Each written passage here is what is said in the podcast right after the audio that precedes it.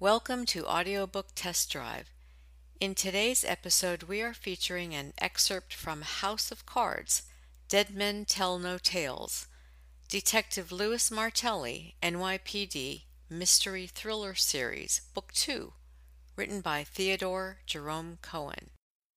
An edge of your seat mystery thriller. Who killed Matthew B. Richardson III? Banksters or Islamic terrorists? The head of one of the largest investment banking and securities firms in the United States has been assassinated in Times Square in the middle of New York City's annual celebration of Halloween, the Festival of the Dead. Louis Martelli, NYPD, is one of the first detectives on the scene. The case rapidly spirals downward into a maelstrom of death and intrigue linked both to the financial meltdown of 2008 and international terrorism. Who is behind the murders, and why is the FBI attempting to shut down Martelli's investigation before it can get started? Martelli eventually learns the answers to these and other questions but not before discovering how two Wall Street financial institutions have been complicit in funding Islamic terrorism. And now for your listening pleasure, an excerpt from House of Cards. Chapter 1 Broadway, New York City, Halloween, October 31st, 2010. The scene had all the appearance of Chalmun's Cantina, located in the pirate city of Mos Eisley on the planet Tatooine in the Star Wars universe, while Jabba the Hutt as well as the Aqualish were absent from the Great White Way, there was no shortage of their earthly counterparts. Among the more prevalent were prostitutes dressed as young girls, young girls dressed as prostitutes, prostitutes, scantily dressed girls of age three and four with garish rouge, eyeliner, lipstick, and coiffured hair, escorted by their mothers, some of whom were dressed as cheerleaders, clowns, the usual smattering of political figures, costumes usually worn by boys, movie stars, cowboys, and in general, people dressed in just about every costume imaginable, and some that left nothing to the imagination. Tonight, this was the center of our universe, and as long as the crowd was peaceful, the police, who were in great abundance, tended to ignore those celebrants who were jaywalking and committing other minor illegalities. Room on the sidewalk was at a premium, and in places, progress was measured in baby steps as individuals inched their way toward whatever destinations they had in mind. It was into this maelstrom of humankind that Matthew B. Richardson III and his wife Colette gently pushed their way out of the Lyceum Theater on West 45th Street following the opening night performance of the musical The Scottsboro Boys. C'était magnifique, Matthew. Colette grabbed his left arm and laid her head on his shoulder as they walked. But this could not be true, could it? Uh, tell me, this could not have happened in America? I'm afraid it's all too true, my dear. And this play only scratched the surface of one of the darkest periods on my country's history. Uh, did you enjoy the performance, mon amour? Actually, I did but frankly, I'm concerned that most people today really don't want to confront the ugly truths told in that story. Even more disconcerting to many, I think, will be the fact that one white cast member, the only white cast member, plays an MC known as the interlocutor, the Alabama governor, and a judge. if someone were to ask me, I think the show is a stunning theatrical success, but will prove a box office failure. They walked arm in arm toward 7th Avenue, at which point they turned southwest and made their way toward Times Square. Ordinarily, Matthew would have had his driver, Yafar, wait in his limousine in front of the theater. As the president, chief executive officer, and chairman of the board of Richardson, Stanfield, and Cooper, one of the largest investment banking and securities firms in the United States, he had a car and driver available to him 24 hours a day, anywhere in the world.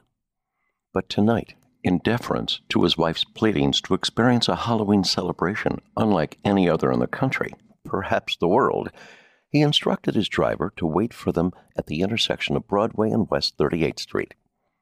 It was difficult for him to say no to her. Colette had entered his life in the spring of 2003, a time when he was experiencing deep anguish. A year earlier, Estelle, his wife of 30 years, had passed away from ovarian cancer after a short but painful battle with the disease. With no children and in his mid 50s at the time, he faced the future with despair. Hopeless was the way he described it to his best friend, Sanjar Shahrastani. Shahrastani, an Iranian American, not only ran a large hedge fund, but advised Matthew's firm on investments for its clients as well. The two men had known each other for 18 years. When Estelle was alive, the Richardsons and Shahrastanis could be found together on many weekends throughout the year, enjoying the opening of a new play on Broadway, dining in one of New York's finer restaurants, or simply relaxing in the pool of Shahrastani's magnificent home in the Hamptons. After Estelle's death, Richardson threw himself into his work, sometimes arriving at his office in New York's financial district by 5:30 in the morning and not leaving until well past 10 at night. His temper grew shorter with time, and even his executive staff, with whom he had worked closely for more than 10 years, began calling him Ivan the Terrible behind his back. Richardson's secretary, Grace Simons, a woman in her early 60s who had been with the firm since it was founded by Richardson's father almost four decades earlier, dissolved in tears one afternoon under a withering attack from her boss over her having mislaid notes he had dictated. By the time he cooled down and returned to apologize, the woman had cleaned out her desk and left the building, never to return. It was as if Matthew was permanently stuck in the third stage of grief anger. But all this changed in May 2003, when on a business trip to Paris, he ran into Sanjar at a conference on international economic policy. The two greeted each other warmly, throwing their arms around each other and patting each other's back. Matthew, my dear friend, how are you? My God, it's good to see you. Of the two, Shahrastani clearly was the more enthusiastic. Sanjar, so nice to see you. Matthew managed a weak smile. Matthew, I've arranged for several clients to join me for a dinner cruise on the Seine tonight. You will join us, yes? I won't take no for an answer.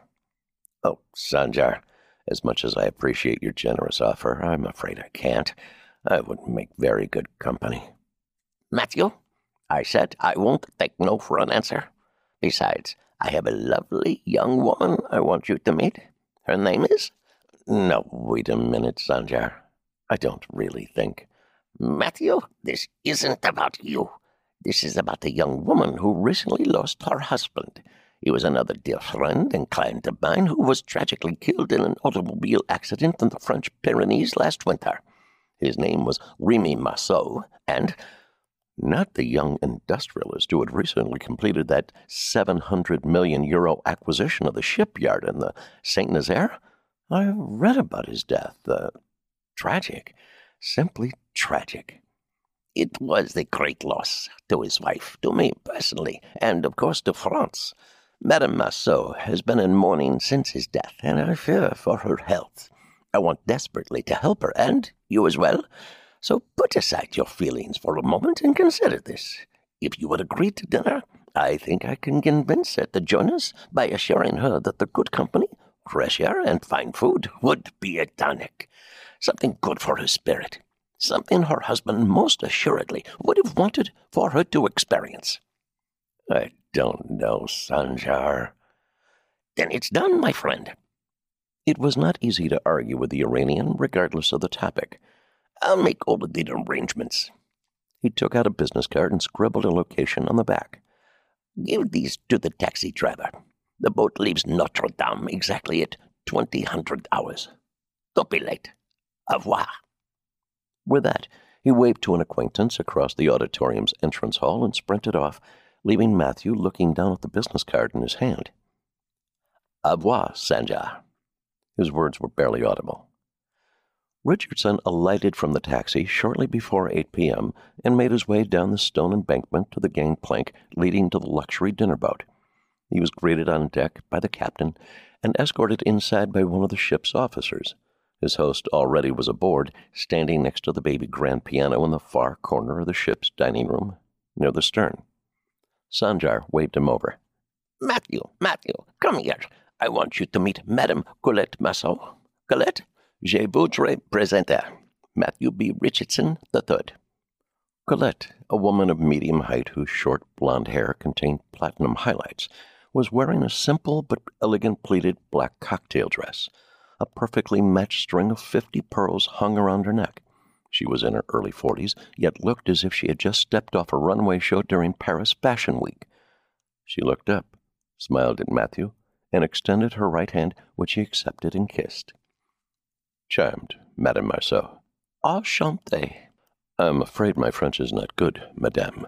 I do hope we can work out a compromise of sorts using English. She laughed. That is not much of a compromise, monsieur, but it will not be a problem.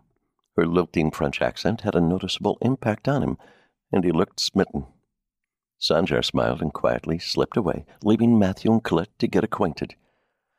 Every once in a while he would glance their way, finding them first at the bar ordering drinks, then on the stern, pointing out and commenting to each other on the various landmarks, including La Statue de Liberté, La Tour Eiffel, and Le Grand Palais, among others, as the boat made its way slowly up and down the river. If Matthew had concerns regarding his ability to communicate with Colette, they were quickly dispelled. She was every bit as fluent in English as he was, having majored in the language at the University Paris Sorbonne. Their conversation at dinner was animated, with neither spending much time talking to others at their table.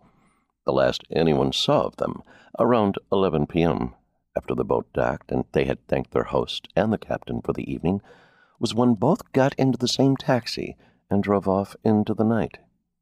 After that, the two were inseparable. If Matthew was in Europe, whether he was in Paris, London, Berlin, The Hague, or Moscow, Colette flew to his side. When he was in New York, she flew to be with him at least twice a month, staying at the Ty Warner penthouse in the Four Seasons Hotel at $30,000 a night. Within six months, they were married, in a lavish wedding attended by 500 guests. Colette's younger sister, Adrian, was her bridesmaid. Sanjar served as Matthew's best man. The couple honeymooned for two weeks on a private island in the Indian Ocean before returning to New York City and settling into Matthew's two story, 8,600 square foot penthouse apartment on Park Avenue. Now they were making their way arm in arm down Broadway among the throng bent on celebrating the old pagan festival of the dead. Matthew was on Colette's right. Behind them, a man dressed as the pirate Blackbeard was gaining on them. He walked with an affected limp and had a fake parrot sewn on his left shoulder. No one paid much attention to him as he pushed his way through the crowd, bowing and smiling, the gold foil covering one front tooth shining in the bright light from the overhead street lamps. As Blackbeard approached the couple from behind, he bumped into Matthew, startling him. Sorry, governor. The pirate tipped his hat, smiled at Colette, and limped on. When he was about sixty feet in front of them, he abruptly turned around and started limping toward them, bowing and smiling.